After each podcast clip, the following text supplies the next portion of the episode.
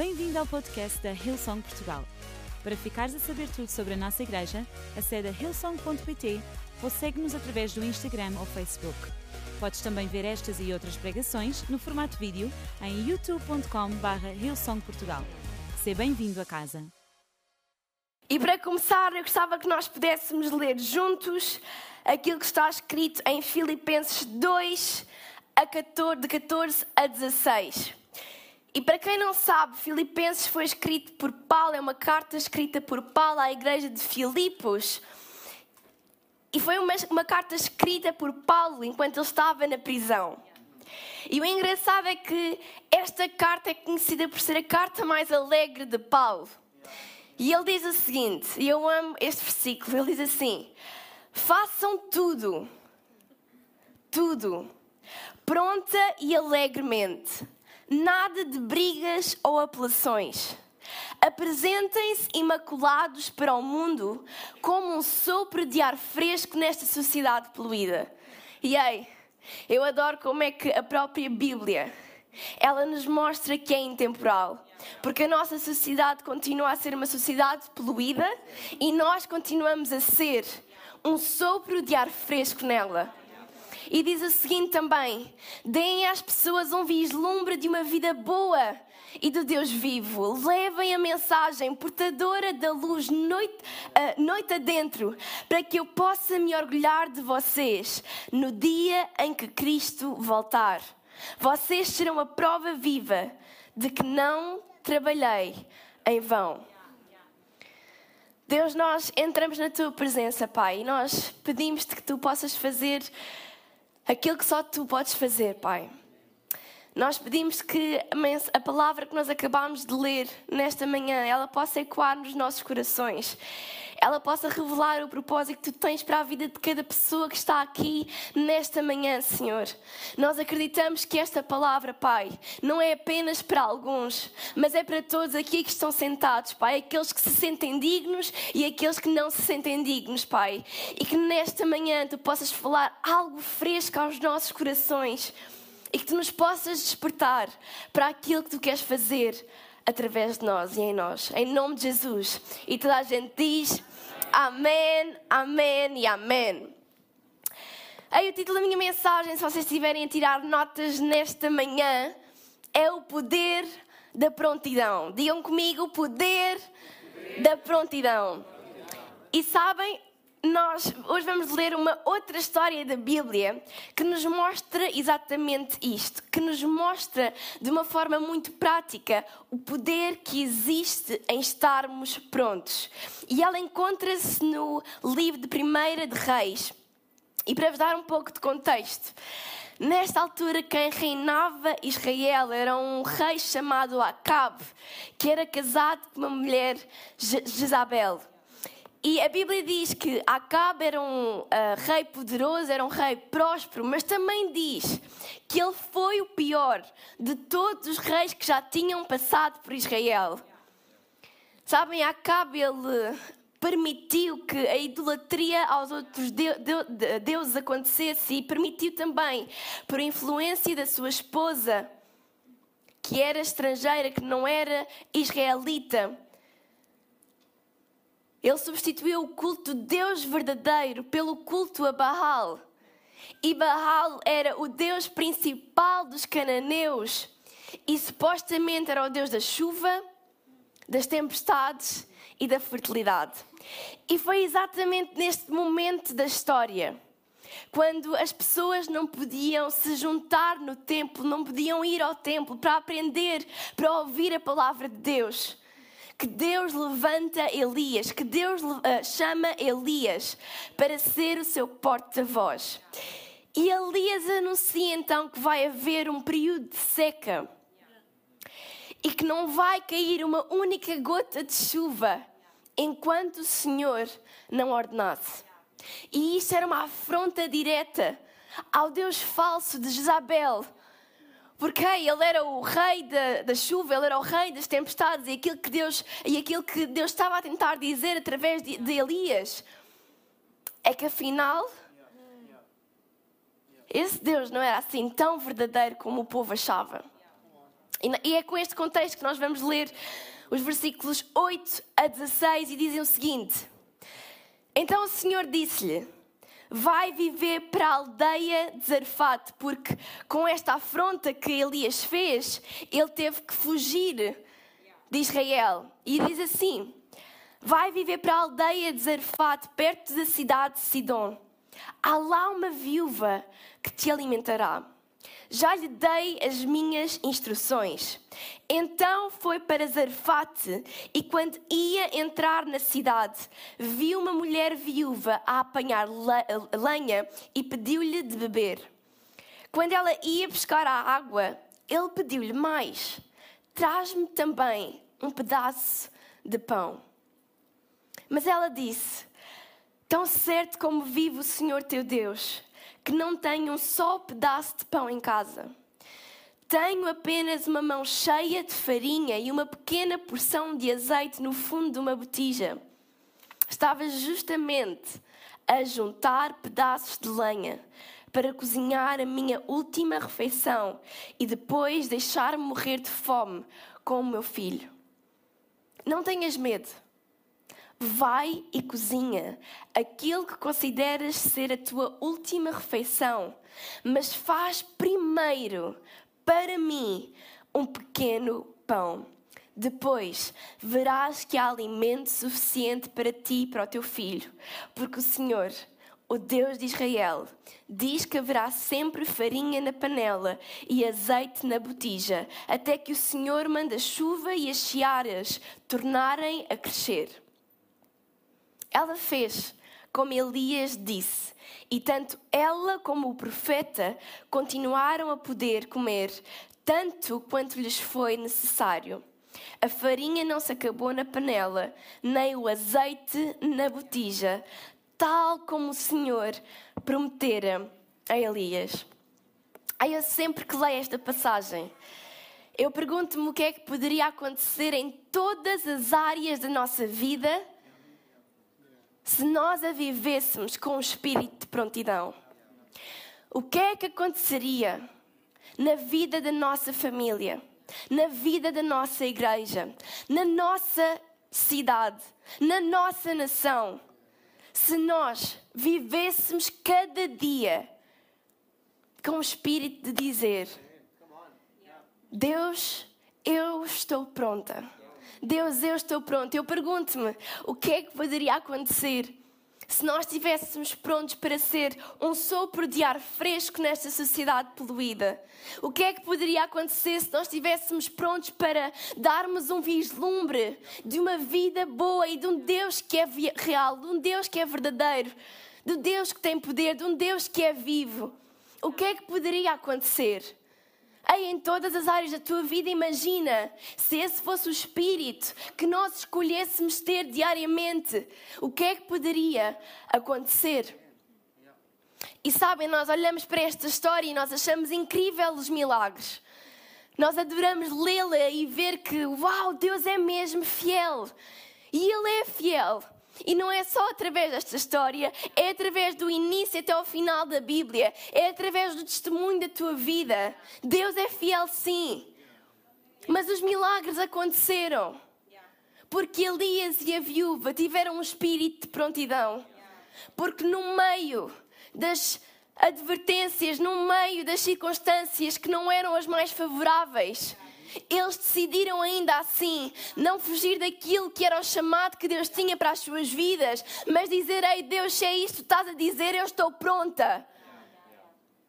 Aí há poder na nossa prontidão, há poder quando diariamente nós nos levantamos e dizemos, Deus, nós estamos prontos.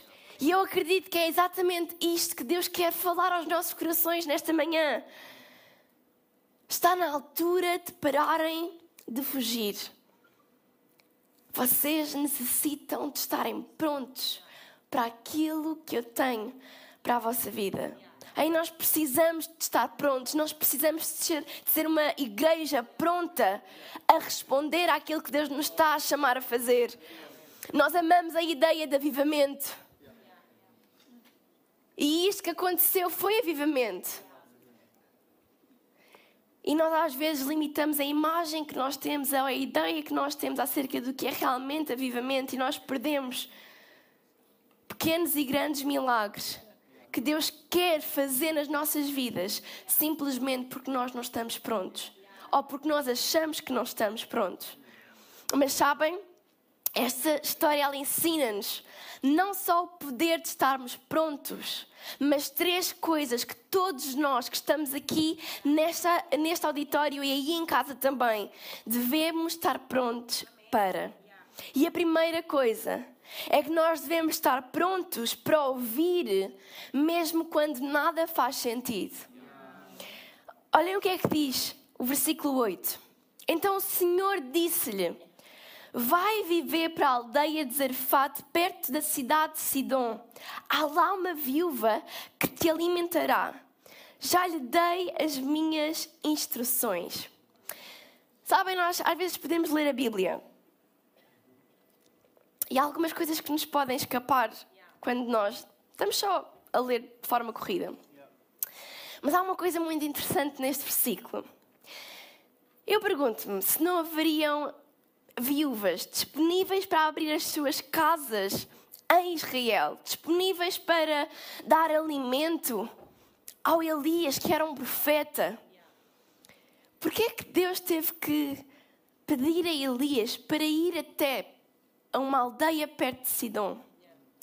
Sabem, nós se calhar não temos muito esta noção, mas se nós lemos uns capítulos antes, em 1 de Reis 16, no versículo 31, nós vemos aqui a descendência de Jezabel e diz-nos que Jezabel era filha do rei dos Sidónios. Isto quer dizer que Deus estava a enviar Elias para a cidade de origem de Jezabel, que era a sua maior inimiga naquele momento. Vocês conseguem imaginar ser Elias? Ouvirem Deus a falar ao vosso coração e dizer: Ok, olha, eu estou a adorar alimentar-te através dos corvos, eu estou a adorar que tu estejas a ter a água que tu necessitas deste riacho mas está na altura de te levantares e está na altura de ir até Sidom, porque lá eu levantei uma viúva que está pronta para te alimentar. E Elias deve ter pensado: como assim? Ok, eu não acredito no que é que eu estou a ouvir. Deus, tu estás-me a pedir para eu literalmente ir até a aldeia de origem da minha maior inimiga, daquela pessoa que me está a tentar matar, daquela pessoa que me odeia, porque eu estou a falar a tua palavra. Tu estás a pedir mesmo isso. Ei, não faz sentido. E muitas vezes, da mesma forma que Deus pediu a Elias algo que humanamente não fazia sentido, ele às vezes pede-nos coisas que, é na nossa perspectiva, não fazem sentido também. E nós às vezes dizemos, ok, isto de certeza que não pode ser de Deus. Isto de certeza que não é Deus a falar comigo. E nós vivemos estagnados porque não conseguimos estar prontos a ouvir, mesmo quando nada faz sentido. Mas aquilo que eu amo acerca de Elias é que ele não perdeu tempo nos factos, ele não perdeu tempo na sua perspectiva e ele não fugiu daquilo que Deus lhe estava a chamar para fazer. Pelo contrário, ele decide estar pronto para ouvir o que Deus lhe estava a dizer, ainda que pudesse não fazer sentido. Sabem, há coisas que nós ouvimos de Deus que não fazem sentido nenhum. E isto não é porque Deus é louco, mas é porque nós somos limitados e a nossa humanidade muitas vezes não consegue acompanhar a divindade de Deus. E nós achamos que por na nossa perspectiva não fazer sentido, porque nós não temos o controle sobre o dia da manhã, porque nós nem sequer sabemos o que é que vai acontecer connosco, com a vida da nossa família, com a nossa nação, de forma concreta, como nós não conseguimos controlar as coisas. Nós muitas vezes achamos que quando Deus fala, Ele fala desta perspectiva, mas o nosso Deus não fala de uma perspectiva humana, o nosso Deus fala de uma perspectiva divina. Ei, a Bíblia diz que os seus caminhos não são os nossos caminhos, que os seus pensamentos não são os nossos pensamentos. Porquê? Porque os deles são mais altos.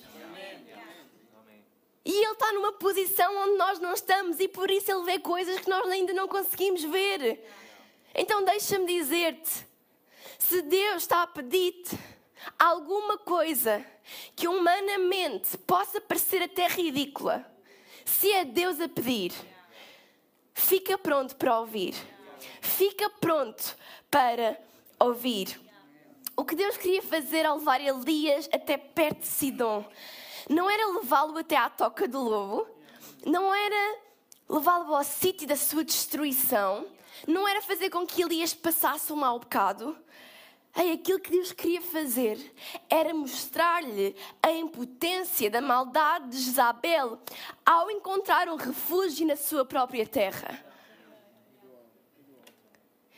E ele não só queria passar uma mensagem a Elias com isto, mas ele quis passar uma mensagem também através da pessoa que ele escolhe para trazer provisão à sua vida. É engraçado que Deus não escolhe nenhum grande homem rico de Sidom. Ao invés disso, ele escolhe uma pobre viúva que era desolada e era destituída. Aí se esta história não nos mostra que a maneira como Deus faz as coisas não faz sentido aos nossos olhos humanos, porque Ele usa as coisas que o mundo considera de fracas e de tolas para colocar honra sobre elas. 1 Coríntios 1, 27, 29 diz que, pelo contrário, pois Deus escolheu de propósito as coisas que o mundo considera loucas para envergonhar aqueles que pensam ser sábios e escolheu as pessoas fracas para envergonhar as que têm poder. Deus escolheu as coisas que no mundo são insignificantes, as desprezíveis e as que não são nada, e usou-as para aniquilar as que são alguma coisa, para que ninguém se orgulhe, seja do que for na presença de Deus. Ei, é verdade. Não faz sentido na nossa cabeça, porque o nosso Deus não funciona da nossa maneira. Ele usa as coisas que são loucas para confundir aquelas que são sábias. E eu penso no que é que poderia acontecer na nossa vida se este fosse um versículo que tivesse no nosso coração. Quantas pessoas nós não iríamos desprezar por, não ach por acharmos que não, Deus com esta não consegue fazer nada. Quantos lugares, quantas coisas que Deus, calhar, quer usar para trazer provisão à nossa vida, para trazer resposta às nossas orações. E porque nós não pensamos da mesma maneira que Ele, nós perdemos a oportunidade. E nós não conseguimos ouvir, porque não estamos prontos para isso. Mas é por isso que a Bíblia diz que nós precisamos renovar a nossa mente. Nós precisamos de pensar como Cristo. Porque de forma prática é isto que se parece. Então, igreja, vamos estar prontos para ouvir, mesmo quando nada faz sentido. Em segundo lugar, vamos estar prontos para responder em obediência. E esta, se calhar, ainda é um bocadinho mais complicada do que a primeira. E diz assim, versículo 10 a 11: Então foi para Zarefate. Elias foi. Não fazia sentido eu provavelmente podia estar com um bocadinho de medo daquilo que iria acontecer. Mas é, Deus, tu dizes, e se é lá que eu vou encontrar a tua presença, então eu vou. Mas o incrível desta história é que não é apenas Elias que obedece, mas olhem o que diz. E quando ia entrar na cidade, viu uma mulher viúva apanhar lenha e pediu-lhe de beber. Quando ela ia buscar a água, ele pediu-lhe mais: traz-me também um pedaço de pão. Aí, através deste versículo, nós conseguimos ver duas coisas sobre esta mulher. A primeira é que ela tinha necessidades.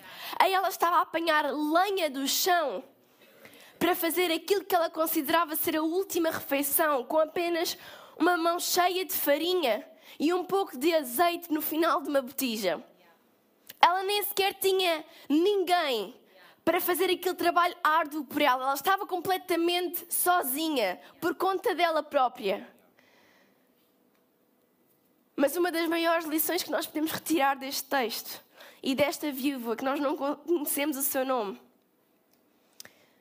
é que a sua condição não impediu a sua generosidade. E a segunda que nós, coisa que nós podemos ver acerca desta mulher é que ela era generosa. A Elias, ele era um estranho. Nós olhamos para a Bíblia e nós lemos esta passagem e Elias é uma personagem que é familiar para nós, mas para aquela mulher, Elias era um desconhecido, era um estranho, que lhe pede água para beber e ela ainda assim responde com prontidão.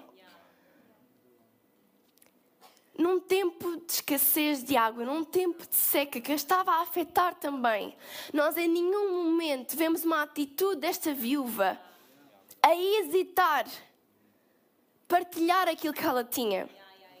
Nós em nenhum momento vemos esta viúva a usar a sua condição para justificar o porquê de ela não estar pronta para responder em obediência.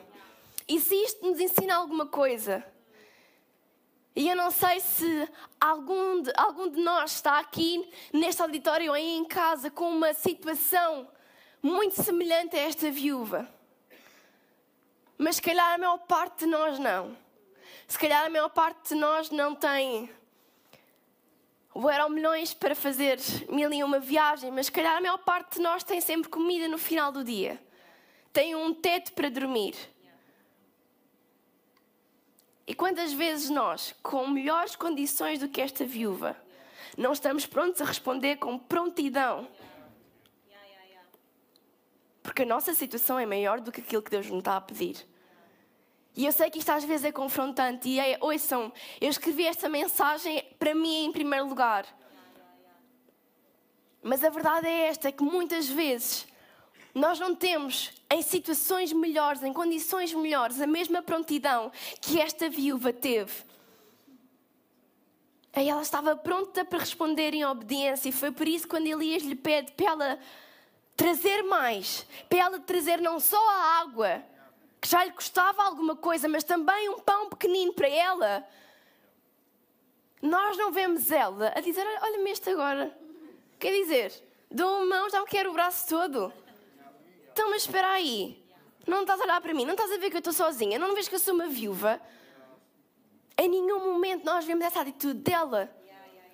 A única coisa que ela faz é ser vulnerável e dizer: Ei, olha, eu não tenho nada disso. Eu tenho um pouco de farinha e um pouco de azeite e, olha, era neste momento aquilo que eu estava a fazer, era preparar a minha última refeição, porque depois disto é esperar pela morte. E a resposta de Elias.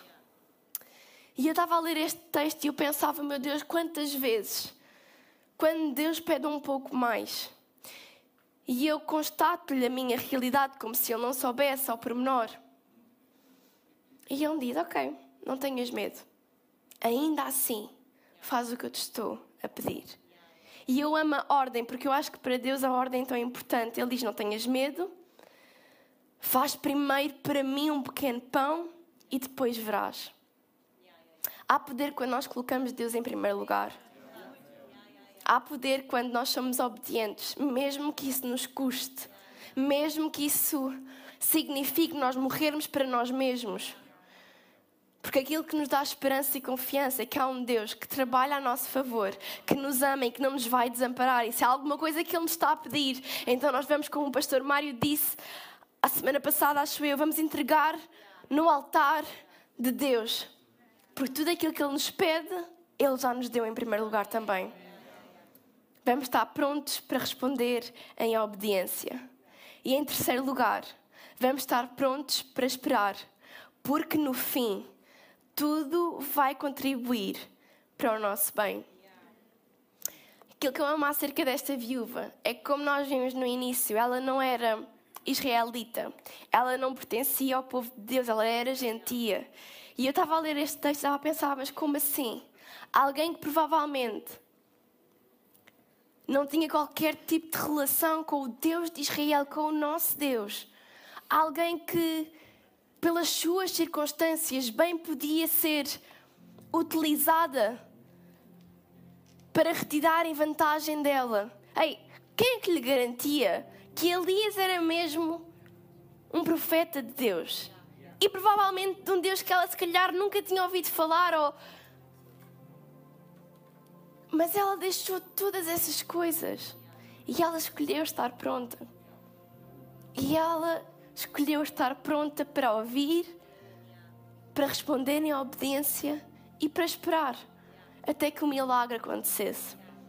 E depois diz nos versículos 15 a 16: Ela fez como Elias disse, e tanto ela e o filho como o profeta continuaram a poder comer, tanto quanto lhes foi necessário. A farinha não se acabou na panela, nem o azeite na botija, tal como o Senhor prometera.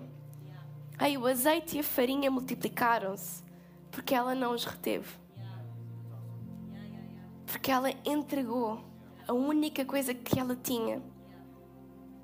E isto revela-nos que no nosso pouco há espaço para nós sermos bênção. No nosso pouco, Deus tem o poder de criar espaço para os outros.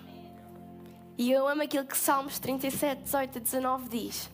O Senhor conhece os dias dos que andam na retidão. Dar-lhes á uma recompensa eterna. Não deixará que fiquem prejudicados em tempos de dificuldade. Mesmo em tempos de crise e de fome, terão o suficiente. Ei, em qualquer fase da nossa vida, se nós andarmos na retidão, nada nos faltará. E nós às vezes lidamos com Deus como se Deus tivesse que gerir os seus recursos. Quando Ele tem suficiente para suprir as necessidades de cada um de nós.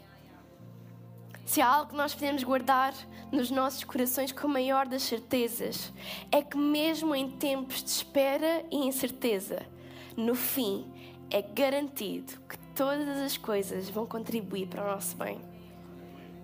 E eu gostava que nós pudéssemos ficar de pé nesta manhã.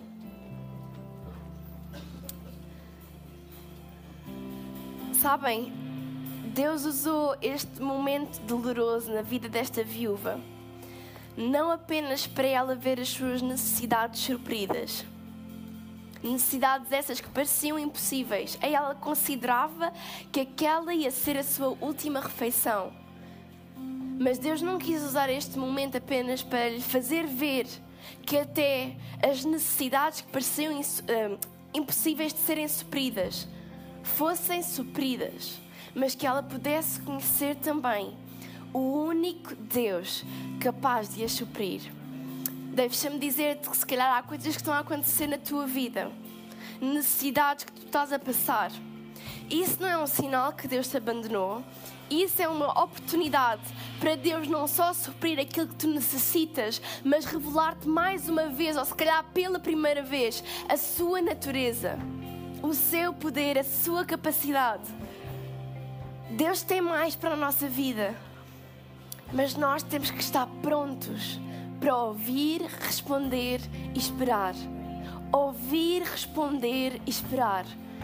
E no fim, todas as coisas, por muito mais tempo que elas demorem, eu garanto que elas vão contribuir para o teu bem. Porque é isso que a palavra de Deus diz. E da mesma forma que Deus encontrou aquela viúva no seu estado e na sua condição, e não só deu-lhe esperança, como também a oportunidade de viver uma nova vida. Nesta manhã Ele quer fazer a mesma coisa contigo. Ele não quer só suprir as tuas necessidades. Ele não quer apenas curar-te. Ele não quer apenas restituir a tua família. Ele não quer apenas dar-te provisão financeira. Em primeiro lugar, Ele quer que tu tenhas um relacionamento com Ele. Porque isso é o início de tudo o resto. Então, enquanto todos nós fechamos os nossos olhos nesta manhã, tanto aí embaixo como aqui em cima, porque nós queremos mesmo dar um sentido de privacidade a todas as pessoas que estão connosco e vão tomar esta decisão de receber Jesus no seu coração, de terem um relacionamento verdadeiro com este Deus que nós falamos desde o início da nossa reunião. Enquanto nós todos temos os nossos olhos fechados, aquilo que vai acontecer é poderoso, mas é simples ao mesmo tempo. Sabem, nós para começarmos este relacionamento com Jesus, precisamos de em voz alta dizer que é isso que nós queremos. É em voz alta nós reconhecermos que é Ele que nós precisamos.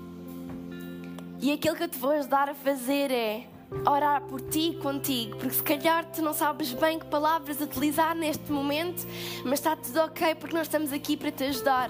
E tu não vais fazer esta oração sozinho, a igreja toda, esta família, vai fazê-la contigo também. Então, enquanto todos temos os nossos olhos fechados e as cabeças curvadas, eu gostava de perguntar-te nesta manhã se há algo que Deus falou ao teu coração ainda que tu não entendas todas as coisas, se há uma voz que está a sussurrar ao teu ouvido e dizer: Ei, filho, filha, é tempo de voltar para casa. Ei, este Deus é um Deus que está de braços abertos para te receber novamente. É um Deus que está de braços abertos para encontrar-se com tudo aquilo que possa ser a tua confusão e ajudar-te nessa jornada. Ele ama-te, Ele não está chateado contigo, Ele tem o melhor preparado para a tua vida, mas tu primeiro precisas dizer: Ei Deus, eu estou pronto, eu estou pronta para ter-te na minha vida para sempre. Então aquilo que eu vou fazer e pedir-te é daqui, quando eu contar até três, que tu possas levantar o teu braço bem alto, sem vergonha, como um sinal que, ei Deus, eu estou aqui, eu estou pronta para ter um relacionamento contigo. Um, Ele ama-te incondicionalmente. Foi por isso que Ele entregou o seu único filho, Jesus, para que hoje, neste domingo de manhã, tu tivesse a oportunidade de podê-lo receber na sua vida. Dois, ele tem o melhor reservado para ti. Os teus dias são dias extraordinários. São dias que te vão fazer sorrir. São dias onde a sua presença vai habitar no teu coração e tu jamais te vais sentir sozinho. Três. Levanta o teu braço nesta manhã se tu queres tomar esta decisão. Eu estou a ver. Eu estou a ver. Ai, levanta bem alto, bem alto, sem vergonha. Estou a ver, estou a ver, estou a ver, eu estou a ver. Em nome de Jesus, bem alto, não percas a oportunidade. Tu podes não perceber todas as coisas e isto nem sequer se trata de religião. Isto trata-se de um relacionamento de um Deus que está pronto para te receber. Então, como sinal de que estás pronto, eu vou dar mais dois segundos porque eu acredito que há mais alguém aqui nesta sala que precisa tomar esta decisão e eu estou a ver, amém. Amém. Ei, vocês podem uh, baixar os vossos braços. Igreja, nós vamos nos juntar a estas pessoas que tomaram a melhor decisão das suas vidas e nós vamos dizer assim, em voz alta: Querido Deus, obrigada porque me encontraste. Obrigada porque o teu amor é algo que eu posso experimentar, ainda que eu não entenda. Pai, perdoa o meu pecado e dá-me uma vida nova. Ajuda-me nesta nova jornada e coloca na minha vida as pessoas certas que me vão ajudar também. Em nome de Jesus. E toda a gente diz: Amém, Amém e Amém.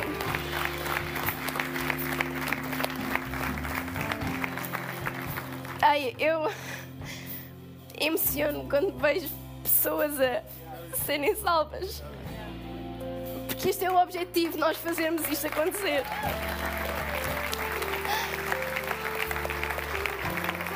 Ai, meu Deus. É a melhor decisão da tua vida. Mas é o início de uma jornada que é extraordinária. Ela nem sempre é fácil e nós todos que já tomamos a decisão podemos comprovar isso mas ela torna-se mais fácil com Deus e com uma comunidade.